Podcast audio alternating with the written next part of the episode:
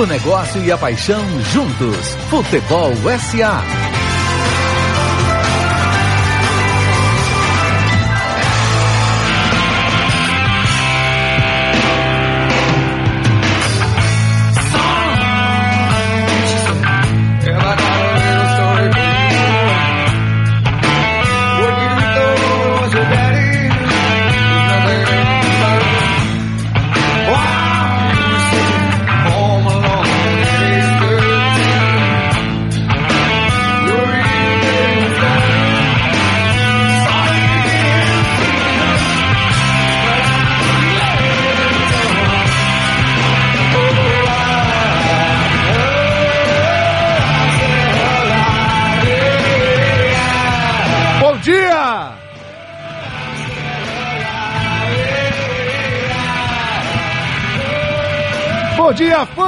Futebol! Bem-vindo a mais um Futebol SA.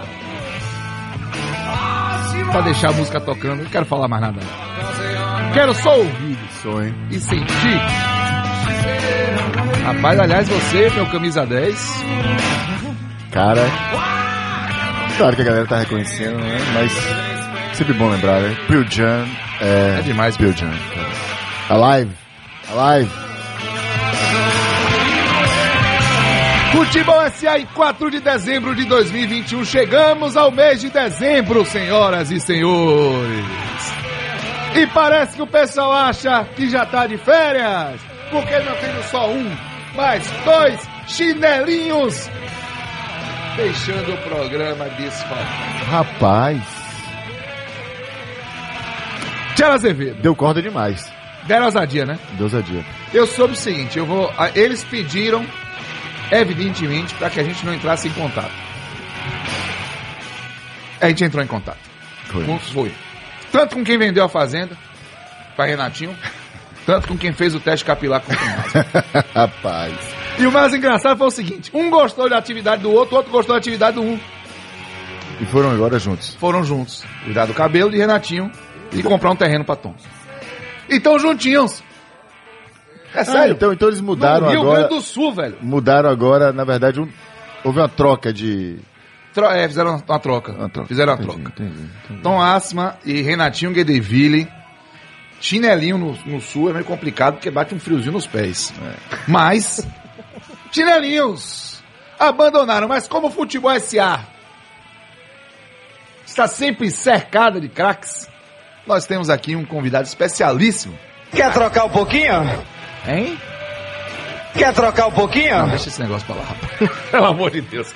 Facus Valença, repórter da Rádio Sociedade da Bahia, tá aqui com a gente hoje pra engrandecer Que o nosso honra, hein? programa. Que honra, hein, Valença? Dom Marquito. Muito bom dia. Bonita camisa do livro, gostei muito. Se a intenção era agradar parte da bancada, você conseguiu. Vai. Consegui, né? É. Bom Pelo dia, fala. Grande Paulo Calil. Bom dia a você, ouvinte do Futebol SA. Eu que tenho a honra de estar presente aqui com conhecimento, né? que é mais bacana do que discutir futebol. Sair um pouquinho das quatro linhas, né? Sair um pouquinho do, do que o Guto pensa, do que o Wagner Lopes pensa. E, e ir mais pra arquibancada, e mais pro negócio, pro business, que é importante também pro futebol. Que massa. Boa, Marco. Ó, jogar solto aqui, viu? Hoje, não se preocupe em voltar pra marcar. Suba, vá livre. Exatamente. Até porque o, o aspecto físico não, não colabora muito. ou vai ou volta. Marcos Valença já deu um pique, fugindo de uma pancadaria, a torcida de- da Ponte Preta em Campinas invadiu o campo. Rapaz, Aquele- isso eu lembro Ele passou de Wagner Mancini na corrida, velho. Aquele 3x2, não foi? A virada do 2017. Vitória, né? Esse cidadão aqui, Marcos Valença, Rapaz. ele passou de Wagner Mancini correndo rumo ao vestiário, O velho. instinto de sobrevivência é capaz É de coisas. coisa. É, exatamente. O nome disso é desespero. É desespero! Vamos nessa que nós temos muita gente participando e hoje é dia da galera participar em alta rotação. Seu Paulo Calil, lindo da Rádio Sociedade com a gente aqui. Quem quer participar pelo WhatsApp, como é que faz? WhatsApp Sociedade 719-9656-1025. 996561025, mande sua mensagem para o nosso WhatsApp e venha. Não dá pra chamar de chat. Eu quero, eu vou mandar um e-mail Sim. pro YouTube. Eu preciso renomear, pelo menos do nosso programa, essa comunhão de ideias, de pessoas bacanas, É uma academia. uma academia aqui no nosso. Vou ter que chamar de chat, né? É. É simplista demais chamar de chat o que acontece aqui no nosso canal do YouTube durante o programa Futebol SA. Muita gente bacana participando, pra variar. Ruth Martins, dá, boas-vindas ao Marcos Valença. Opa. Ruth, um grande abraço pra você. Anderson Santos, grande rubro-negro. Fael Santos também ligado. O Ricardo, Luiz Valdívia, um abraço pra você. Um abraço pro Eduardo Quevedo, que ele tá mandando um abraço tricampeão. Já para voltou, amigos. velho? É, tá bem, né? Ricardo Guimarães Tá curtindo leve, tá leve, tá leve, tá leve. O Wilson Ramos, Aníbal Sampaio Neto. E agora, Ian Kirkpatrick. É. Não errou mais, hein? É, não errei mais. Um abraço para ele direto de Manchester, na Inglaterra. Carlos André, Luiz Carlos, Leomar Pinto, um grande abraço, Daniel Antunes, Daniel Serrano, Semininho e Arivaldo Gomes, muito obrigado pela participação de todos vocês. Solta o dedo no like, avisa para todo mundo para inscrição e vamos pra frente que hoje o Futebol SA tá cheio de assunto. Tchela Azevedo, não dá pra gente dizer que o número do dia foi Tom Asma, ou dá? Claro que sim. Número do dia. Claro que sim, cara. E- e- dessa vez ele acho que não teve muito tempo. Então ele mandou um número assim, eu perguntei duas coisas pra ele, cheguei rápido no número, mas o número é dele, como sempre. O número é de Tom Asma. É. E qual é o número do dia hoje? 11. Tom, número 11? Foi, 11. 11. Rapaz, tem pegadinha aí. 11. 11. Eu vou fazer a pergunta porque tem a ver com o tema. Tem, tem a ver com o tema. Tem a ver com o tema. Tem a ver. É, é, assim, subjetivamente, mas tem. Olha isso. Aí. Receba Tom. esse subjetivamente. Rapaz, Então, de alguma maneira, sempre deixa aí as armadilhas, né? Os mandrakes dele pelo caminho. número 11. É o número 11. do dia. Mano, eu quero ver se a galera acerta hoje. Eu quero ver se a galera acerta. E vamos pros destaques do Futebol SA. Cristiano Ronaldo. 801 gols na carreira. É um ciborgue. Ele chegou a esse número na partida contra o Arsenal, marcou dois gols, ele está com 799. E agora é o segundo maior artilheiro da história em jogos oficiais pelas contas da FIFA. Está atrás apenas do austríaco Joseph Bitzen, que fez 805. Cristiano Ronaldo está a quatro gols de se tornar o maior artilheiro da história do futebol mundial em jogos oficiais, segundo a FIFA. Ele está em segundo lugar com 800 gols. O terceiro lugar é Romário, brasileiro Romário com 772. O Pelé, o atleta do século, passado pelo menos, 767. e aí eu vou trazer um destaque aqui com a provocação do. Chave. É. Jogos oficiais, hein? Messi, jogos oficiais. Lionel Messi, 756. Puskas, 746 em sexto. E o sétimo, Gerd Miller, com 735. Gerd Miller que tem, segundo consta também, se contando nos jogos oficiais, não oficiais, mais gols até que Pelé, né? É, e aí é aquela coisa. Se vai para os jogos nos oficiais, essa é a conta da FIFA. É a FIFA que organiza o baba, literalmente. E aí a gente acaba tendo esse parâmetro. Parabéns a Cristiano Ronaldo, mais um recorde quebrado. Ele não Poxa. para. Ele não para. E, num É, time, e num, em um time que não é tão equilibrado assim, né? Sim. O United vive uma crise hoje sem precedentes. Você E- vê vários clubes como o Chelsea se reestruturando, o Liverpool, né? o City. E, O, e- o United ele contrata bem, monta até bons elencos, Mas não roda, né? mas não roda. Tem uma coisa que não está funcionando. Olha que bacana, um abraço diretamente para Santa Maria, para a turma da distribuidora Santa Lúcia. Tá todo mundo em reunião de planejamento estratégico. Ah, Tom, e- tá vendo que Tom e Renatinho estão juntinhos? Um abraço ao Gustavo, Deise e Dona Marlene. Um abraço para toda a Santa Lúcia. massa, abração pra Distribuidora Santa aí. Lúcia em Santa Maria, no Rio Grande do Sul. Recebendo bem a galera do futebol esse lá. Muito pra- obrigado pelo carinho Massa. de vocês. Mais destaques, nós temos campeões. Uma semana de campeões. Sim, campeões. Palmeiras, do Quevedo, tricampeão da Libertadores da América em uma final emocionante. Aliás, eu quero parabenizar até o SBT. Foi da a transmissão. Foi a transmissão que eu acompanhei, né? Outras muito boas também aconteceram, deu pra acompanhar. Mas assim, é, um pré-jogo maravilhoso, Uhum. uma condução do jogo muito bacana e o pós-jogo também muito bacana. E uma final que infelizmente só deixou um pouquinho frustrado porque o estádio não estava completamente lotado. Sim. Mas foi um assunto que a gente debateu até na final da Sul-Americana entre. E também semana passada também, né? Semana passada a gente falou um pouco E a sobre gente isso falou um pouco sobre essa questão da final única, né? Então acho que vale a gente debater. Mas o Palmeiras, hein? Duas. O Palmeiras começou 2021 com uma Libertadores, terminou com, Com três. duas. Com três, é. É. Porque ganhou uma em 31 de janeiro e agora uma em, em 27 de novembro. Dizem que o Palmeiras representou bem a inflação do, do Brasil, né? Tinha uma Libertadores em 2021, já tá com três. tá valendo três. Parabéns ao Clube Atlético Mineiro também. Grande galo. Campeão brasileiro oficialmente. Machucou, né? Podia ser diferente. Mas tá de parabéns. Poderia ficar pro próximo sábado, né? Podia ser, né, rapaz? Contra o Bragantino em casa. Você dizer no próximo sábado, não, o Atlético campeão brasileiro e tal. Mas 50 anos de espera não se adia, né? É. 50 anos de espera, ninguém quer um diazinho a mais. Nada, ninguém nem um minuto a, a mais. primeira oportunidade que tiver, o Atlético Mineiro, numa reação de clube campeão, depois tá tomando um 2x0 em casa do Bahia, repito, machucou. Machucou do lado de cá. Do lado de lá, foi o estopim de uma festa maravilhosa e que mostrou a grandeza do título do Atlético Mineiro e as demonstrações de paixão de diversos torcedores. Aliás, o Mário Marra, da. ESPN. Eu quero aqui Abraço Dá um ele, né, abraço a ele, porque a forma como ele colocou ali era coração puro, e a, forma, a preocupação dele dizer que a opinião dele não passa pelo coração. Mas todos nós somos torcedores. Sim. Se a gente faz comunicação e futebol, se a gente quer estar envolvido com futebol, é porque a gente aprendeu a torcer, é porque aprendeu a amar um time, um escudo, uma torcida. E E as, e as conexões, né, cara? Ele As fala sobre isso. que- As camadas que estão acima meramente do jogo, que ele, que ele coloca muito bem, né? Quando ele fala que lembra da mãe, lembra dos tios. Essa conex- essas conexões são feitas, cara, às vezes no estádio de futebol, às vezes ouvindo o jogo pelo rádio, às vezes pela televisão. Mas é, é, quando ele foi falando ali, eu me re- reconheci em cada palavra dele. Isso é doido, lembrando de E- familiares, lembrando de amigos. É exatamente aquilo, cara. Você junta tanta coisa naquele momento ali, e nesse momento que há um título como esse, você lembra das pessoas que poderiam estar ali, as que morreram sem ver um título como aquele. E, e Galo, cara, eu vou te falar assim, eu sabe que eu gosto muito de, de ver torcida- as torcidas de, de uma maneira geral. Eu gosto da torcida do meu time, mas gosto de ver Claro, eu todas. também sou um admirador. Admirador. Pra mim, Galo é o grito mais, eu falo sempre isso, mais gutural que eu conheço de, um de uma torcida no Brasil, assim, que sai de lá de dentro. Quem ouviu o Galo dentro do estádio é ensurdecedor que faz aquela torcida quando grita o nome do time, viu, cara? No Mineirão é antigo, no Mine- no Mineirão Novo eu não vi um jogo do Atlético Mineiro, mas no Mineirão antigo, meu amigo, aquela É, marquise. Galo, Nossa. ele vem lá de dentro mesmo, vem de fundo sensacional. É impressionante. Parabéns Atlético Mineiro.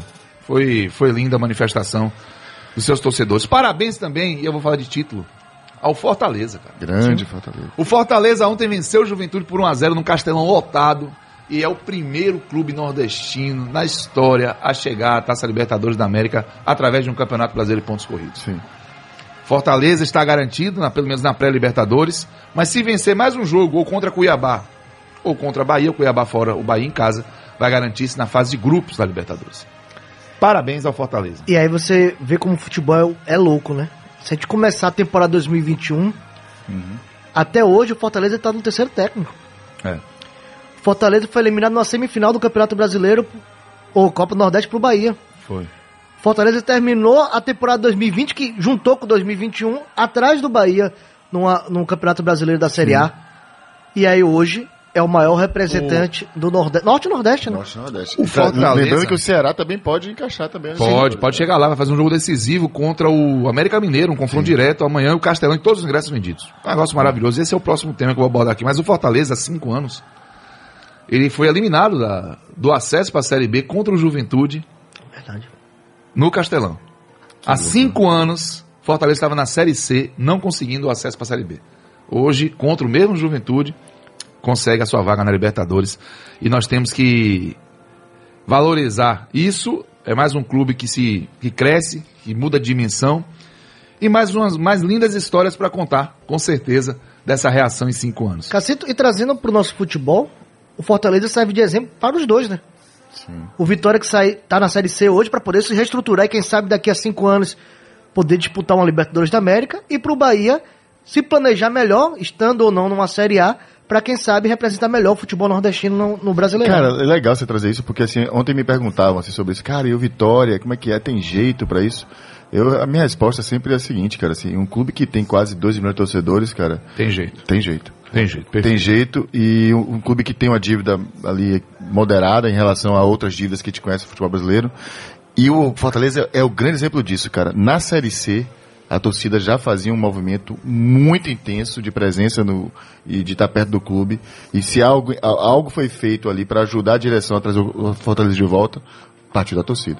Então o Vitória, não tenho dúvida alguma, que nunca precisou tanto do seu torcedor para começar essa retomada que vai ser longa, vai demorar, mas ele pode voltar sim. Pode voltar e nós temos que, que acreditar nisso. Aliás, o público nos estádios é o destaque, né? Como tem torcedor voltando a estádio. Porque a gente vai falar do Atlético Mineiro, pô. O Atlético Mineiro tá pra ser campeão brasileiro. Tem motivo, né? É, o Fortaleza. Mas você vê a torcida do Bahia que foi pra Fonte Nova. De novo esgotando a carga de ingressos, né? A 70% do estádio. A torcida do Flamengo, velho, na terça-feira seguinte, a derrota da Libertadores, encheu o Maracanã, meu irmão. Um jogo contra o Ceará. Quase 50 mil pessoas. Quase 50 mil pessoas. A torcida do São Paulo tá enchendo o Morumbi. A torcida do Corinthians, em polvorosa, o Corinthians, desde que teve público na Arena Corinthians, ganhou todos os jogos que fez lá.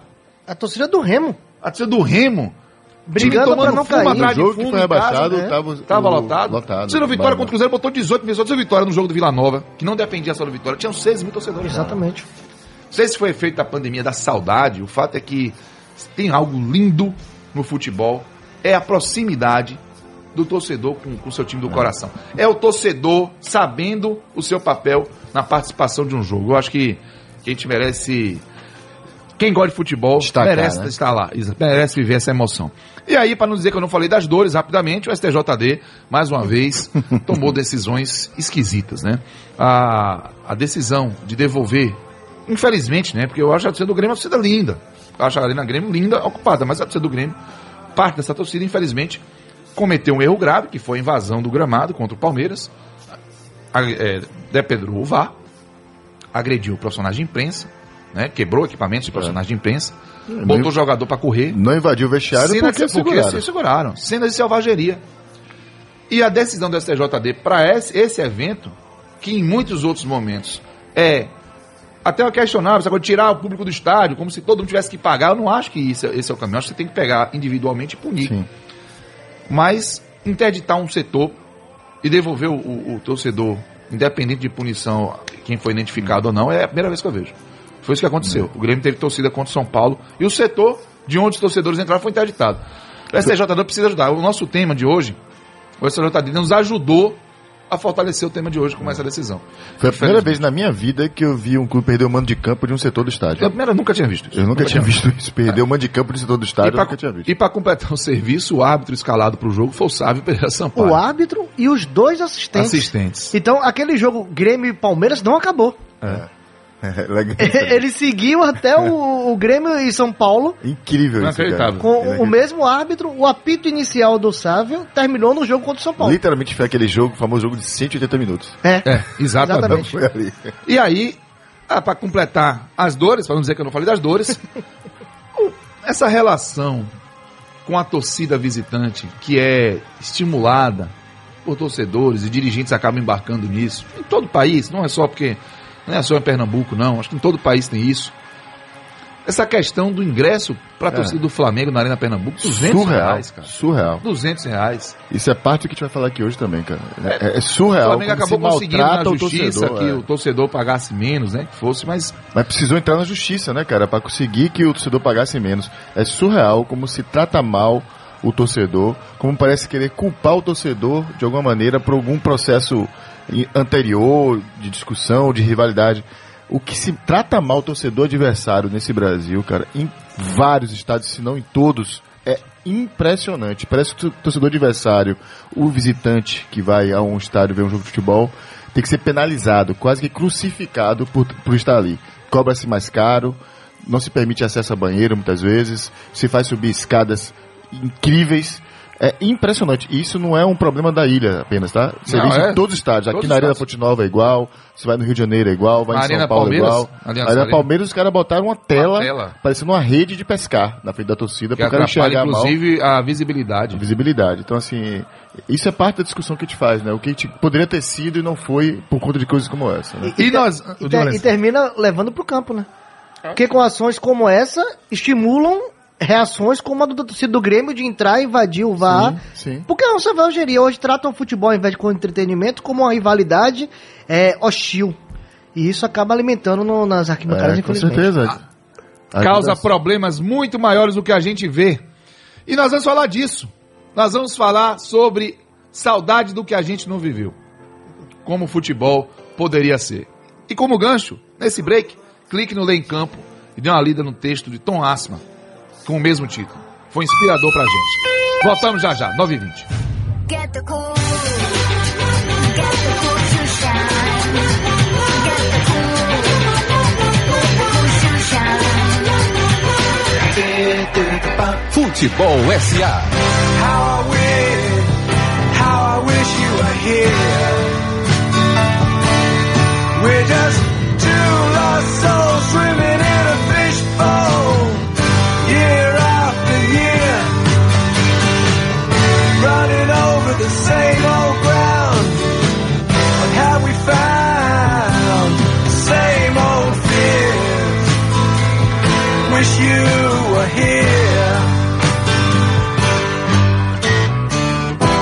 volta. Futebol SA. Como eu queria, como eu queria que você estivesse aqui, cara.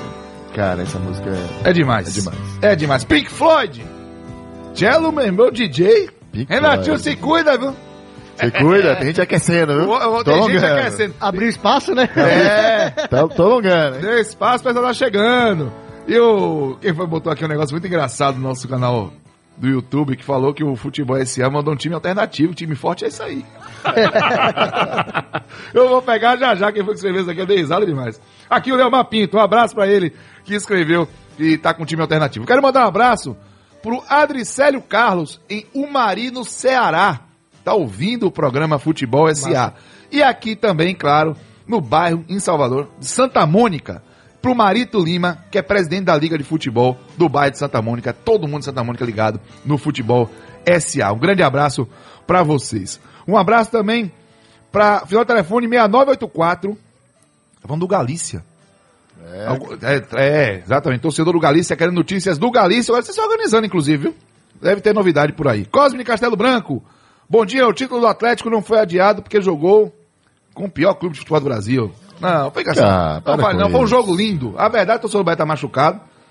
Eu sei.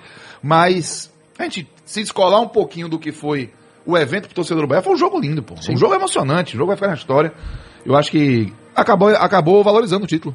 O momento da conquista foi valorizado, né? Pelo enredo. A forma, né? A forma, exatamente. como- se para o do Bahia aquilo foi traumático, para o do Atlético aquilo foi épico, né? Exatamente. Foi uma, foi uma virada ali que realmente deu um contexto épico. Deu um a- contexto épico, a conquista a vai virar conquista, filme, vai virar. Pode ter certeza. E o torcedor do. Bahia que foi pra, pra Fonte Nova sabia da dificuldade que ia ser o Sabia. jogo. É aquela coisa que durante o filme foi mudando o enredo, né? É. Você, você tá lá, né? é, você tá lá, você entrava lá na Fonte Nova, você dizia, opa, tomara que a gente não perca hoje. Aí quando você bota 2x0, opa, tomara que a gente segure esse resultado. E aí vê o Atlético Mineiro virando e diz, poxa, poderia ter pelo menos ganho um ponto. Eu E tava aí ouvindo no, o jogo, né? No caminho de casa, pelo rádio, O- o Cássio comentando, claro. E aí tem hora que ele falou no intervalo, assim, que eu achei que impressionante como foi, parece que era uma premonição. Ele falando que o primeiro tempo deu, deu assim pra torcida do Bahia uma esperança de que poderia ter um algo mais, né? Sim. Tinha espaço para um algo mais. Mas ao mesmo tempo ele preocupava um pouco o Atlético ainda não ter mostrado né, que Tudo Atlético que- era aquele, que- né? Que é. tava ali ainda meio que escondido. Parecia adormecido, né? Parecia adormecido. Então quando ele aparecesse, e foi impressionante, Foi cara. que Foi, arrasador. foi letal, assim. Foi- Devastador. Foi, muito rápido. Deu a sensação naqueles seis minutos que se precisasse fazer mais gol, ele teria feito, inclusive, né? Sim. Teria feito. Muito complicado mesmo. O Fael Santos fala que o título Atlético Mineiro é bom para os que dizem campeões antes de 71 são títulos por fax. Aí o Marcelo gosta, né? Não dá, né, Tchelo? Para com isso, O né? Quevedo fala- começou tem um pouco mais de tempo que isso, né? O- Vamos lá. Ah, Pois, é, pois. O Quevedo fala, Eduardo Quevedo, que Montevideo assistiu uma final raiz com duas grandes torcidas, apesar dos preços exorbitantes e das dificuldades para chegar. Aqui em São Paulo nos privam de jogos com duas torcidas. Bem lembrado. Aníbal Sampaio Neto, parabéns aos cearenses. Seria coincidência tantos destaques em tantos aspectos do Ceará? Eu creio que não. O Ceará, o estado do Ceará está crescendo muito no ecossistema do futebol, não é E nas toa, outras divisões também, viu? Exatamente. Série A, mas nas São outras divisões cinco também. times da capital do Ceará, Fortaleza, nas três primeiras divisões do futebol brasileiro. Não é, Nas isso não três. é à toa. É, o Atlético Cearense, o Floresta e o Ferroviário. Ferroviário. Sidney Falcão, um abraço. O momento atual do futebol cearense é sinal de que o futebol baiano e pernambucano estariam perdendo a hegemonia do Nordeste. Estaríamos vivendo uma nova ordem no futebol nordestino? Sim. Né? E já teve Estamos vivendo uma nova também, né? ordem no futebol brasileiro e no futebol nordestino. Já teve em casa também no futebol cearense que fi- Foi, Série B, a quase pedra. subiu para A em determinado ano. E aí você vê o seguinte, né, Cássio? E, e Tchelo, é, o Ceará com a ideia do, do- dos clubes com tradição, no caso o Ferroviário, Sim. e um clube novo, Floresta. Floresta, né? Um clube meio que empresa Meio e que tal. Então, organizado. então você tem um, os dois. Os dois componentes ali se equilibrando, né? Mostrando é, que é- é pode. o que eu te falo, é quando o ecossistema funciona, ele empurra o- todos os participantes ali pra, pra frente, né? O Lima Fogo fala aqui, ó, o dono do espetáculo cobra o preço que quiser, só que não estão devolvendo a qualidade que o preço sugere. É, aí tem que dizer a questão do abuso, né? Porque você cobrou É, mas o preço que quiser, se fosse o preço do espetáculo pra todo mundo, todo ok, mundo, né? é, é. Mas você cobrar 20 de um e 200 E de não outro, foi né? por setor necessariamente, né? É. Enfim. Foi por ser É, visitante não, a ser. é. Em qualquer estádio que você vai, cara, tem diferentes, Tem diferentes preços. preços. Você tem, você tem na, em- você tem preço de 200 reais, você tem de 20, tem o jogo do Bahia tinha de 10 a 180, talvez. Mas a gente tá falando outra coisa, falando de você cobrar especificamente pra uma parte da torcida um valor e pra outra outro valor. Falando de revanchismo, né? É, É, revanchismo. uma coisa que, que, que, que é muito ruim. O, o, a Ruth Martins, ela fala que ouviu o jogo pela Rádio Sociedade, a torcedora do Galo tá feliz demais. Mas vamos pra frente, Tchela Azevedo. Saudade do que a gente não viveu. Futebol brasileiro poderia ser bem melhor, né? Rapaz, eu tava pensando muito sobre isso, né? Você falou da leitura, do, leitura do texto de Tom, eu, obviamente fiz a leitura do texto dele algumas vezes, né? Durante a semana. É, e, e, de fato, quando você para pra pensar, primeiro pensando no futebol brasileiro, a gente, a gente teve um, um grande portal no futebol brasileiro que eu chamo, cara, que é aquele portal daqueles 12 anos mágicos, né? Entre 58 a 70, que construíram o que é pra, pra grande parte de quem gosta de futebol, construído no imaginário das pessoas esse grande futebol brasileiro que se tem até hoje. Ali o futebol brasileiro tinha ah, os melhores times do planeta, tinha a melhor seleção e tinha o melhor jogador, né? É, poucas vezes você vai ver uma, uma hegemonia tão grande de um país, né, durante tantos anos assim, né? A gente volta a ter ali pelos anos 90, de fato, de novo uma hegemonia, você volta a ter um país campeão do mundo, já com outro futebol, mas campeão do mundo. É, times brasileiros campeões do mundo também, o São Paulo volta a ser campeão, e atletas brasileiros também com melhores jogadores do mundo, Romário e tudo mais. Outros mais, né? Ronaldo mais, um pouco mais à frente. Mas é, o grande portal que eu diria foi esse, cara. Mas eu fiquei me pensando assim, cara, mas será que isso é um problema exclusivo do futebol brasileiro também, né, Cacito? Se você para pra olhar a ordem geral da estrutura do esporte brasileiro, é, apenas um esporte conseguiu, de fato, atravessar durante décadas é, de forma perene, sustentável, com sucesso. Eu vou falar ele- sobre ele já já. Mas outros esportes tiveram oportunidades como o futebol e também não aproveitaram. O basquete é um deles, né? O basquete brasileiro foi campeão do mundo, né? Campeão do mundo. E já há algum tempo a gente não participa nem de, de Olimpíada. Vai pra Olimpíada, fica fora de outra, Mundial, A própria conquista participa. do, do Pan-Americano de Anápolis foi um momento muito forte. 87, né, de Anápolis, né? É, mas nos anos 60 e 70 o Brasil tinha uma predominância no basquete, inclusive de clubes, né? O Círio de Oscar, campeão mundial e tudo mais. É, aí você pega o tênis, né, com o Guga, né? Teve lá atrás com o Marister Bueno nos anos 60, depois com o Guga, esse sim, né? Primeiro do mundo, ganhando tudo. Né? Loucura, gente- primeiro do mundo. né? primeiro do mundo durante muitas semanas, viu? Muitas semanas. E aí você não vê depois uma continuidade, um processo para isso. Aí se você for buscando outros esportes, você vai ver exemplos diversos dessa maneira, né? Atletismo tem isso também, um ou outro expoente ali que também não consegue depois reproduzir outros talentos em sequência. O único esporte, cara, que conseguiu ser uma ilha nesse, nesse, nesse aspecto é o vôlei. O vôlei vem de uma geração dos anos 80, né? É, a partir de uma geração formada basicamente nos clubes do Rio de Janeiro. O Botafogo era o grande fornecedor de jogadores, Bebeto de Freitas, Bernardinho, todos eles vêm daquela daquele time ali. Formam a seleção brasileira dos anos 70 que começa a disputar, né? Bebeto depois sai para ser técnico e aí tem a geração, a famosa geração de prata 84. A partir dali sim, o vôlei brasileiro alcança uma, uma hegemonia que até hoje existe. Nós estamos falando aí de 2021, portanto, ah, 16, quase 40 anos. Caramba né? mesmo. Quase 40 anos que o vôlei brasileiro é predominante no, no vôlei mundial. Altíssima performance. Altíssima performance, ganhando a Olimpíada, ganhando o Mundial, ganhando tudo. Nenhum outro esporte brasileiro consegue isso. É, mas também, cara, em nenhum outro esporte brasileiro nós temos o, que te acha essa sensação de que nós somos os melhores, né? Como temos no futebol. Nós nunca achamos que éramos os melhores no basquete, nem achamos hoje que somos os melhores no, no tênis, talvez até no Será que vôlei. isso atrapalha? Cara, é uma boa questão. É uma boa questão. A verdade é que nós temos hoje uma. Nós não aproveitamos esse portal, cara, de nos transformar o, o, o país mais avançado no mundo, não apenas no jogo que era jogado em campo, mas também Na organização, na né? organização do futebol, cara. Nas práticas em torno dele, nas decisões de justiça, na, na condução do, do, do produto do jogo. Eu sempre lembro, cara, que a gente conseguiu idealizar uma liga e eh, os clubes comandarem um torneio de futebol antes até da Premier League. Em, em 1987. né? A gente teve a chave do cofre na mão ali, e a gente conseguiu voltar de novo. A gente estava conversando um pouco antes. A, a sensação que eu tenho é que a gente vive uma eterna caverna do dragão. A gente chega pertinho de sair e aí volta tudo de novo. Agora foi a liga, acabou de ser, tem sido uma discussão mais recente, né? E a gente vai falar de outros exemplos bem recentes de coisas que nos fazem voltar no tempo sempre. Marcos Valença, a gente tem teve a oportunidade lá atrás, uma série de eventos lá atrás que a gente olha, meu Deus, fizeram isso, fizemos isso, né, como ecossistema do futebol brasileiro, mas hoje também a gente acaba dando espaço para ter a, pra sensação de atraso, né? Para quem olha pra gente assim, poxa, a gente podia ser muito melhor do que estamos sendo. Pois é, Cacito, eu tinha preparado um, um roteiro, mas acompanhando uma aula do, do Cello, a gente traz mais algumas coisas, né? Porque eu acho que também isso faz parte de um processo de arrogância de que comanda o futebol brasileiro. Aquela ideia de arrotar, nós somos pentacampeões. Eles que têm que aprender com a gente. Isso passa por treinadores.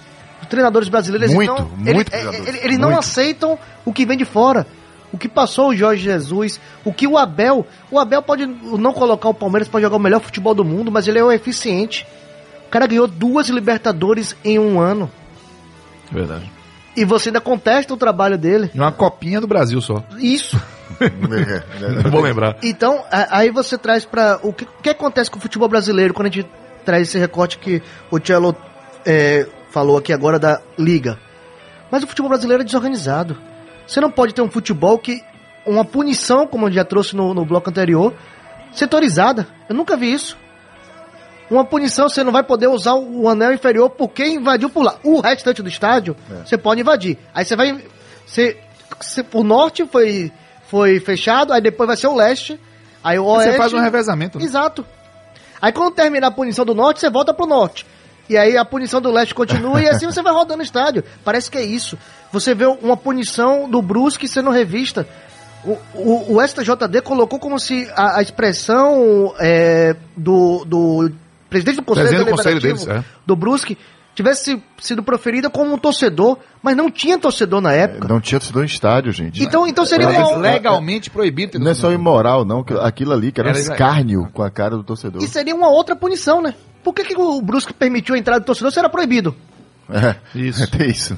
Então, tipo, como é que acontece isso? O calendário do futebol brasileiro, O exemplo que você deu do Ticket Season é maravilhoso. você, você vai ter um jogo como Flamengo e Grêmio, válido pela segunda rodada, jogos de ida e volta, né, que a gente considera aqui no futebol brasileiro. é. O jogo da volta foi primeiro do que o jogo da ida.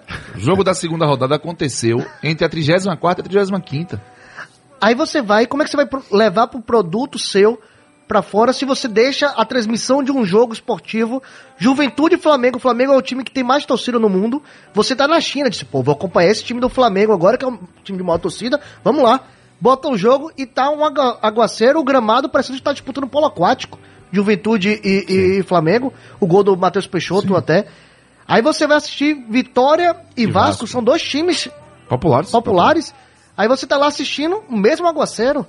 Então é, é difícil você, é, além do, da questão do, do horário, né? Você vai tentar vender pra China, aí, desculpa, não, não é um preconceito, não, não tem nada de, de, em relação a isso, mas é muito melhor você tentar vender com dois times que tem um alcance mundial um jogo do que colocar dois times desconhecidos. Você não vai acordar aqui de manhã pra assistir é, o Overhampton e, e, e, e, e Leeds. É, Leeds. E olha que o Ah, Leeds, o Leeds é, tem até torcida. até tem atrativo. Você vai acordar pra assistir um, um Liverpool, um É. United, aí você coloca um jogo como, vou botar os dois últimos colocados, Chapecoense e Sport. Hoje disputando uma partida, como é que vai ter um atrativo para pro torcedor na China acompanhar o futebol brasileiro? E ainda tem aquela outra que aí é uma discussão muito mais ampla, que algumas pessoas que trabalham no futebol, que militam no futebol, têm levado em consideração, que é a falta de qualidade do, do desempenho em campo e ela tem crescido cada vez mais depois da explosão dos mercados da China, do Oriente Médio, e que os jogadores que seriam esses atletas que estariam disputando o Campeonato Brasileiro hoje, poderiam dar uma qualidade maior para o futebol, estarem indo para esse mercado e nós ficando com a terceira ou a quarta é, Sim, safra. Prateleira, né? É, do- do- safra. do- do- dos jogadores. É, o produto futebol brasileiro é um produto que, que ele acaba não, vamos dizer assim, não, não atraindo, né? A Tom faz a lógica do, do cacau e o chocolate, né? Eu acho que, que isso é muito importante. Nós temos elementos. Imagine o que poderia ter de riqueza você ter um futebol forte com as dimensões continentais do Brasil, com as propriedades diversas do Brasil. Né? Você tem no Brasil você tem frio, você tem calor, você tem praia, você tem montanha, você tem é, colônia africana, você tem colônia né, é, é, raiz, raiz africana, raiz alemã. É tanta coisa, é tanta diversidade, é tanta riqueza e a gente acaba é, é como se a gente tivesse aqui apenas sugando, pegando, ó, o jogador aqui vai pra lá, vamos fazer um joguinho aqui de um campeonato aqui, mas ó, se não tiver jeito, a gente remarca o jogo. Como é que você começa? Você vai vender um carnê pra um torcedor no Campeonato Brasileiro quando? Me diga aí. Ah, mas é acesso garantido, é. Mas uma coisa é o cara comprar, a moça comprar sabendo mais ou menos quando ela vai jogar. Porque se você for olhar a tabela agora de campeonatos europeus, você tem um parâmetro Exatamente. estabelecido lá. Você vende antecipadamente. Aqui, pra você vender, é muito complicado, porque se vacilar, vai vir até uma decisão estapafúrdia para tirar o, o, o, o mando de campo. Porque eu lembro que a STJD, que não puniu o Grêmio com perda de mando de campo nenhum, é bom lembrar, o Grêmio não perdeu o mando de campo Isso. Sim. naquele episódio dantesco, é o STJD que tirou o mando de campo de, do Bahia numa final, numa- num jogo de Copa do Brasil, eliminatório, porque os jogadores brigaram na final da Copa do Nordeste E o jogo lá no Ceará. o jogo no Ceará. Então, é, a gente tem uma oportunidade como a, medi a, a, a lei do mandante. Aí vai um clube que deveria estar conduzindo um processo de união, estimula a MP94, a MP94 aparece, causa um- uma balbúrdia, uma confusão, e de repente a gente está aí com a lei do mandante já em vigência, né? Sim. A partir do, já está em vigência, né? Já tá evidente. e a gente não tem um papo sobre a tal união que foi tão propalada para que se acelerasse a, a lei com uma medida provisória. Só quem pode fazer isso mudar é quem está à frente do futebol brasileiro. E, e- e o, e o que é importante te talvez explicar assim, a gente tem no futebol brasileiro uma reprodução do que a gente vê em diversos aspectos da, no- da nossa vida social no Brasil e principalmente da nossa economia. É, o turismo tem uma, uma máxima que diz o seguinte, cara, assim, não adianta você ter bons é, recursos, né? turísticos. Você precisa transformá-los em produtos turísticos. A gente tem exemplos disso pelo país inteiro. E, e Salvador, nossa capital, é um grande exemplo disso. A gente sempre fala que, infelizmente, as pessoas vêm a Salvador e conhecem Salvador em dois dias. Né? Uma capital que tem 500 anos ser conhecida em dois dias chega a ser quase que risível. Mas aí quando o cara chega em Salvador, ele acha que foi no Mercado Modelo, foi no Farol da Barra, ela do Lacerda e conheceu Salvador. Não. E por que, que não conheceu Salvador? Porque a gente tem os recursos espalhados pela cidade, mas pouquíssimos transformados em, em produtos turísticos. O futebol é exatamente a mesma coisa, cara. O futebol brasileiro é um riquíssimo manancial de produtos, de, de recursos. Atletas todos os dias surgem em todos os locais, mas nossos recursos preparados, cara, são muito, mas muito frágeis e muito pobres. E parte disso é o que, que Marquito trouxe, cara. Por exemplo, o exemplo dos técnicos brasileiros, nós abordamos isso recentemente aqui, Foi. quando comparamos as escolas que tem pelo mundo. Essa arrogância do brasileiro em relação ao conhecimento é uma coisa quase que incompreensível. Como o técnico brasileiro fala que não precisa estudar, não precisa conhecer. Como não, cara? Os argentinos se preparam em escola para ser técnico de futebol, inclusive jogadores que estão atuando ainda, já estão se preparando para ser ser técnico de futebol. Isso para eles não é problema nenhum. Né? Então, o último problema que o brasileiro tem como técnico é a língua. Se fala muito isso, não é por causa da língua. Não, é mentira isso também. A língua não é um problema, cara. Certo? É um problema que tem uma limitação que ele resolveria. O problema é o quanto nós estamos atrasados em relação ao que se faz de- de- do melhor futebol. Mundo. Mourinho ganhou títulos na Espanha, na Itália e na Inglaterra. Na Inglaterra, Ele né, cara. é português. Sim. Então, a gente tem um- uma questão que precisa ser resolvida so- sobre isso, entendeu, cara? O quanto o brasileiro lida ainda mal com essa questão de ter muitos recursos disponíveis. Isso tem, serve para tudo, cara. Recursos. A gente, nós somos grandes exportadores no agronegócio, cara, mas de commodities. Seguimos exportando para o mundo e é o que sustenta a nossa economia, basicamente, hoje, são os commodities da, do agronegócio. Mas são commodities, cara. Coisa que se faz aqui no Brasil, se faz na China, se faz na, em qualquer lugar do mundo pelo mesmo preço, do mesmo jeito. Entendeu? Então, enquanto a gente não subiu andar um pouquinho, cara, para para produzir e entregar elementos econômicos mais sustentáveis, vamos continuar discutindo dessa mesma maneira, cara, entendeu? E, e sabe o que é que me chama muito a atenção? Tem até umas mensagens bem legais aqui. É que a gente tem muita, muita oportunidade de ser diferente. Sério. Pega esse campeonato brasileiro. Vamos tirar do prisma do campeonato brasileiro o que acontece na desorganização. Vamos tirar. é, porque não dá para ignorar. Mas olha que o básico, se fosse feito, olha o que nós teríamos. Gente, o Hulk voltou pro futebol brasileiro e virou o principal jogador do Campeonato Brasileiro, pegando um time que há 50 anos não ganhava o título e tornando campeão. O Cuca foi campeão de novo pelo Atlético Mineiro. Sim. O Flamengo chegou de novo na final da Libertadores. Pô. Isso aí é porque a gente acaba. É como eu estou dizendo, a gente acaba se perdendo a oportunidade de contar lindas histórias. O Nordeste conseguiu colocar um time na Libertadores, velho. Pelo pontos corridos. Sabe?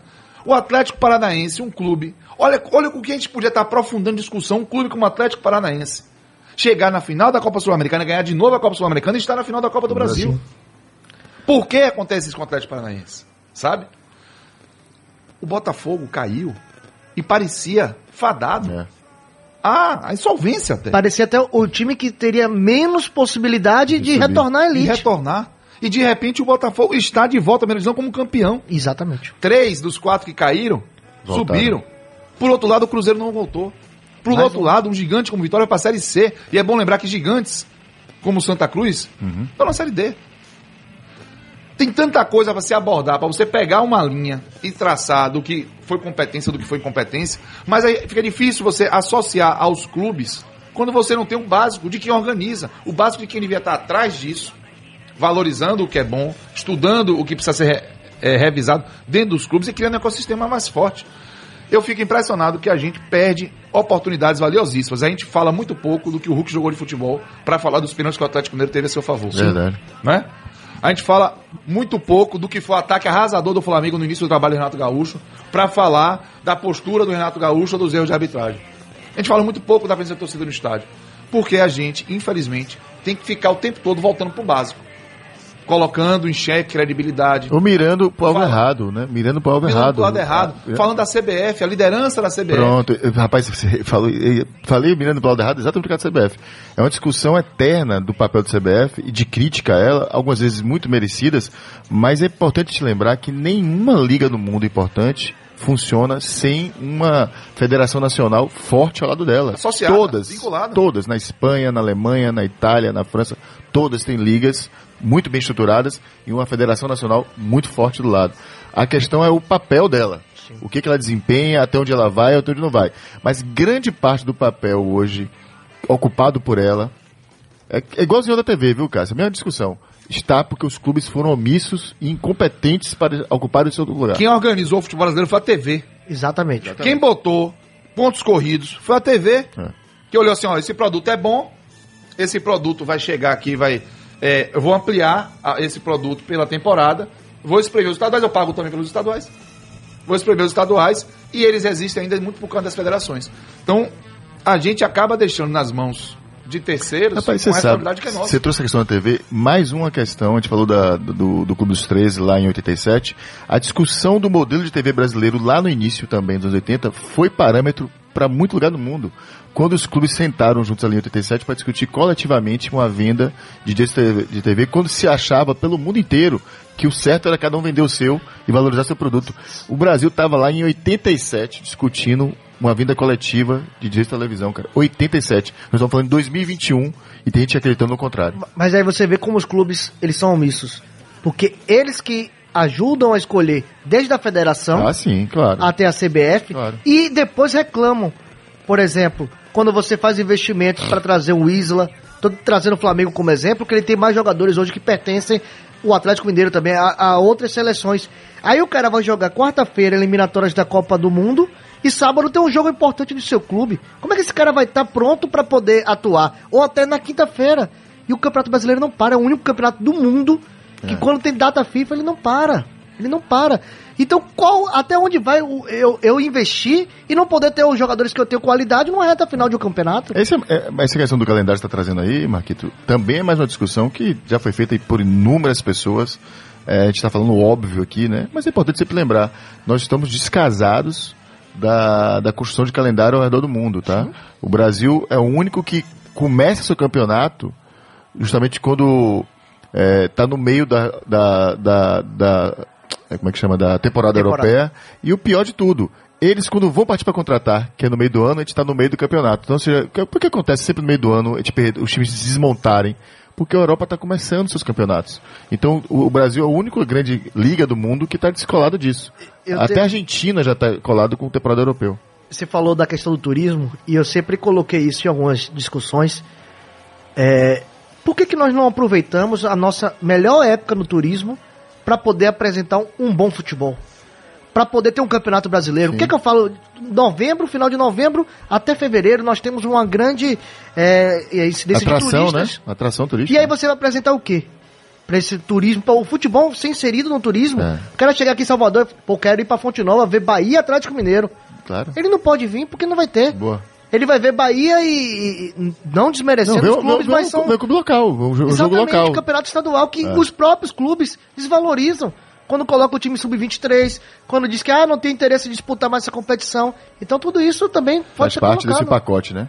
É, fica nessa, nessa coisa de pacificar, né? Interesses de federações Uhum. com a questão dos estaduais. E você vê que a lógica não é, por exemplo, você dar calendário a clube pequeno. Que eu acho que devia ser essa lógica. Eu acho que quando você olha para o estadual, tipo assim, vamos fazer um estadual para deixar muitos clubes em atividade. Olha o tamanho do Brasil, olha a quantidade de clube que tem. É, a lógica no Brasil são os- alguns clubes jogarem demais e a maioria dos clubes jogarem de menos. De menos. É normal você fazer 70 jogos por temporada se você tem alta performance, como o Palmeiras, É. como o Grêmio, como o Flamengo. Como é que você vai sustentar? O Bayern, no, dia que, no, no ano que foi Felipe Coroa com, com o Hans Flick lá, o técnico, em 2020, jogou 50 jogos, 55 jogos. velho. E olha que foi jogar tudo, tudo que era possível, jogou. Aí aqui você vai pegar um, um time que joga uma Copa do Nordeste, por exemplo, como o Bahia Sport já aconteceu muitas vezes, chega no final da temporada com 75 jogos. E olha que não chegam a decisões. O Palmeiras jogou 75 jogos. Nós tivemos que lidar o ano passado, foi esse ano, nem me lembro mais, cara, com inúmeras rodadas com clubes profissionais jogando duas vezes no mesmo dia. Né? Aconteceu, algumas vezes no mesmo aconteceu. dia, o que era uma coisa impensável, né, cara? Eu achava uma loucura, como é que pode jogar duas vezes? Mas jogou, o Bahia jogava aqui com o time sub-23, jogava em outro lugar com o time profissional, né? Você viu isso com o São Paulo um período na, na, na Libertadores, se Sim. não estou enganado. Até eu conversando com o Emerson Ferretti, o Grêmio também teve uma situação parecida com essa. isso, né? Só que, tipo assim, você fala de uma evolução no futebol e ele volta a tema dos anos 90. Anos 90. Então, como é que você vê essa evolução? Existe evolução mesmo? E quando o Cássio fala do calendário, eh, o futebol, ele poderia aproveitar esse momento, já que tem esse ato, pegar os clubes menores, que não estão disputando a Série A, Série B e Série C do Campeonato Brasileiro, e nesse momento começar o Campeonato Baiano.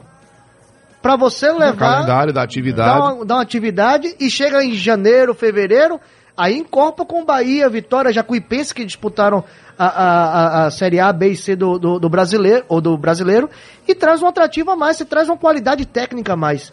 A gente fala da qualidade técnica, o Vitória subiu da Série C e voltou pra Série A com a base vinda do Ipitanga. Exatamente. Hoje você não tem essa esperança no futebol, você vai olhar qual time hoje pode lhe dar uma base pra você começar um trabalho. Não tem. O, o nosso, nosso chat do YouTube tá um negócio maravilhoso. Manda vou aí. chegar lá, é, vou, vou trazer uns, umas opiniões bem bacanas. Primeiro, falar com o Gabriel Evangelista, que ele fala que Gabinho, é o Gabinho da boa. Bahia. Que essa questão dos ingressos, o Bahia também cobrou, né? É, 140 reais do Flamengo no 3x0 em 2019. E fala aqui que torcedor visitante não é inimigo. Ele que é torcedor do Bahia, o Gabinho da Bahia. Bom dia, galera. O Icasa não subiu porque cometeu um, um crime e não tirou os pontos do Figueirense. A CBF cometeu um crime e não tirou pontos do Figueirense. Foi prejudicado. O Icasa, que entrou na justiça comum contra a CBF, ganhou 58 milhões. Não sei se é história. Foi um telefone aqui. 82, eu lembro da história do Icasa com o Figueirense, e lembro, lembro da história ganhando da CBF da CBF. causa, não sei se o valor foi esse, mas realmente houve essa, essa situação. Um abraço pro Thiago, de Lauro de Freitas. Tá ouvindo a gente aqui no interior da Bahia. Interior da Bahia não, Ronaldo Metropolitana Grande de Salvador. Salvador. É, Grande Salvador. Fernando César, nosso canal do YouTube. A verdade é que a reestruturação depende de um portfólio de projetos que, somados, entregariam o valor esperado. No Brasil, desenvolvemos grandes projetos separados que se tornam paliativos com o tempo. Excelente. Eu achei muito bom, é, a- a- muito boa observação do Fernando César, mais uma vez com a gente. O Fábio de Deus, se você não gosta de política, é governado por quem gosta. Se não gostar de gestão, acaba elegendo gestores incompetentes para o nosso futebol. Precisamos de gestão com profissionais. É o professor Flávio de Deus. Geraldo Simões, bom dia! O time de casa foi prejudicado pela CBF. Deve ser ele que mandou pelo WhatsApp, então também. Tá falando- Rodrigo Souza, técnico brasileiro, só tem mercado hoje no mundo árabe. Hoje O- e sempre, né? É. O, a Ruth Martins Cello, nós copiamos o modelo europeu de jogar nas bases, clubes e seleção, mas não copiamos processos e estudos. Alguns treinadores ficam com raiva dos estrangeiros, mas não se renovam. Muito bacana. E, e mais, mais que isso, Rutinha, porque a gente tinha até uma- algumas décadas, talvez duas décadas atrás, a sensação de que a Europa estava realmente muito à frente da gente, estava à frente da gente. Mas no campo de jogo ainda se tinha a ilusão de que o nosso jogo aqui era capaz de competir com o jogo de lá. Hoje a gente não tem mais. Acho que todos nós que assistimos os jogos, os jogos do futebol brasileiro e assistimos jogos das ligas europeias, tem uma clara sensação de que estamos, estamos assistindo jogos diferentes. Ou até mais, né? Esportes diferentes, né? A dinâmica é outra, a intensidade é outra. E isso é muito ruim, né? Porque o, o, o- produto, de uma maneira geral, seja a partir da organização dele, seja o que é entregado, né? O que é entregue dentro de campo, se, a gente tem uma diferença realmente muito grande hoje, cara. Cacito, é, a questão do Figueirense é isso mesmo, viu? 52 milhões a CBF Pagou? para poder pagar de penhora por causa do Icasa no, no caso de 2013, quando É, eu o Icasa acabou não subindo por causa de um ponto e o Figueirense tinha um jogador irregular e que ele estava registrado pelo Figueirense e pelo Metropolitano lá de Santa Catarina no mesmo bid. 2013 foi o mesmo ano do, da questão do caso Everton da portuguesa, né? Caso Everton. Então- Até hoje muito mal O explicado. Figueirense ficou com 60 pontos e o Icasa ficou com 59 na quinta colocação. Pois é, essa é, é- Se a gente pegar a história de bastidor do futebol brasileiro que manguearam, ó, quem não gosta de trapaça, se pega o futebol brasileiro e não torce pra time nenhum e larga logo. Porque o futebol brasileiro ele dá espaço a achar que teve trapaça. É recorrente. Esse Campeonato Brasileiro de 2021, infelizmente, ele vai ficar marcado por uma série de questionamentos em relação à credibilidade. A gente volta a muitos passos. Porque se a gente precisa de governança, transparência, confiabilidade, para que você tenha investimento, para que você tenha é, é, pessoas e processos e marcas chegando para construir algo mais forte, estabilidade. Como é que você vai é, é, é, pegar esse campeonato brasileiro e achar que e dizer que a gente está, está evoluindo? Onde é que a gente pode se apegar para dizer que a gente está evoluindo? Eu não consigo, é, infelizmente, olhar para tanta coisa boa no campeonato brasileiro e não olhar para tanta coisa E ruim que atrapalhou o produto futebol E brasileiro. quando você olha, tá- você está falando do jogo especificamente, quando você olha para aspectos fora de campo, assim, talvez os dois maiores avanços que o Brasil pode ter tido esse ano, teria, teria tido esse ano, seria a lei da SAF e a lei do mandante. A Lei discussão da SAF dela foi. começou com a broca lá, uma cláusula que Cara, a discussão sobre as duas é completamente enviesada hoje, é né? distorcida. distorcidas, né? Então assim, a gente volta a falar sobre a Caverna do Dragão, a sensação que nos dá é que a gente está voltando de novo para o começo para discutir aspectos que não eram para ser discutidos mais, né? A lei da SAF viria sim para trazer um avanço, né, uma a discussão, mas hoje o que se vê é que se criou ali o arremedo, né? O jeitinho, né? infelizmente o jeitinho brasileiro para se utilizar os benefícios da lei sem você ter o devido direito, né? Lei da SAF para o torcedor que tá, ainda não está ambientado é a Sociedade, Sociedade Anônima do Anônima do Futebol, Futebol. né? Para tornar clubes em, em clubes empresa e eles poderem ter é, um novo formato ali de atuação. Enfim. Começar do zero, vamos dizer É, assim. né? quase isso. O, o Anderson Santos fala que o Flamengo neste ano 2021, porque teve temporada 2020 ah, invadindo 2021, chegou a 85 jogos. 85 jogos, meu irmão. É jogo demais. É complicado. E o Daniel Antunes, ele fala o seguinte: saudade do que a gente não viveu. Só não vou falar das duas horas de futebol SA, porque já teve uma edição especial com duas horas de duração. Ah. Então já vivemos. saudade do que vivemos pouco. Um abraço pra ele. Pois é, por falar em pouco, são 9h55. Eu quero que o seu Tchelo Azevedo revele o número do dia. Número do dia. 11 de julho de 87. Ah, não, Zé. Não, não, não. 11 é a data, é 11 de julho. É, cara, de 1907 foi o dia em que foi fundado o Clube dos 13. Talvez um dos maiores marcos de organização que o nosso futebol tinha e era um projeto fantástico, viu, cara? Foi a primeira vez que a televisão comprou o futebol como produto, a Globo. É, os clubes quase todos da Série A tinham o mesmo patrocinador, na época era a Coca-Cola, né? É, a Varig era, era fazia, mesmo. transportava os times pelo país inteiro. E era um projeto do João Henrique Areias, um grande especialista em marketing esportivo ligado ao Flamengo, que idealizou aquele projeto e que nos colocaria, mas assim, mas muito à frente, muito à frente de grande parte do mundo do futebol. Ele é de 11 de julho de 1987. Número do dia é de Tchelo Azevedo. Não, de Tomás. Ah, Eliton? Ah, tá. Eliton. Foliton. É rigoroso assim, Foliton. Meus amigos, tá chegando a hora. 9h57. Marquinho Valença, obrigado pela sua participação no nosso Futebol SA. Foi um prazer tê-lo aqui. Até. Grande Marquito! Eu que agradeço. Fera. Sempre bom bater esse papo aqui é, com vocês. Quando não estou aqui, estou batendo papo sozinho no carro ou em casa. Não, Sempre. direto com a gente, manda Sempre, mensagem, sempre, sempre, sempre, sempre, sempre, sempre. Mas é bacana demais. Continue, que o projeto Futebol SA siga sempre vivo. aí. Massa, Valeu, muito obrigado, seu Marcos Valença. Tchela Azevedo, meu irmão, um abraço. Meu irmão, um abraço. É, eu pensei muito numa frase, cara, é, que eu gosto demais num filme Gladiador. Já, acho que gente já falou aqui outras vezes, né? Do General Máximos. Ele fala que o que fazemos em vida ecoa pela eternidade. Hoje, 4 de dezembro, fazem oito anos que meu irmão, né? Grande, grande referência da minha vida se foi. Não era o que te tinha combinado, é, mas eu aceito, viu, cara? Aceito todos os dias, porque sei que esse reencontro nosso é, é inevitável. Que lindo, Tchela. Até um dia, meu irmão. E esse som de hoje, toda a trilha de hoje foi homenagem a ele, as bandas que ele adorava, que me fez gostar. Pearl Jam, Pink Floyd, Alice Cooper, Coldplay e agora para encerrar, não precisa ser diferente. In the Name of Love, Pride, o Chu. Grande abraço pra Ruth Martins, pro Daniel Fernandes que falou que o número foi claramente Tomás Asmático. um grande abraço pro Lima Fogo, Ian Kirkpatrick, Fabiano Souza, torcedor do Ceará, na empolgação pra amanhã. Um grande abraço pra todo mundo que mandou mensagem no nosso WhatsApp, pra quem mandou mensagem no nosso canal ao vivo do YouTube. Semana que vem tem mais Futebol SA. Um bom fim de semana. Aline Braut, sua linda. Um beijo, te amo. Tem aniversário segunda-feira, viu? Belinha e Mato assistindo também, viu? É, um Beijão beijo, Belinha. vocês. Um beijo, Mar. Bom final de semana a todos vocês. E até a próxima. Tchau.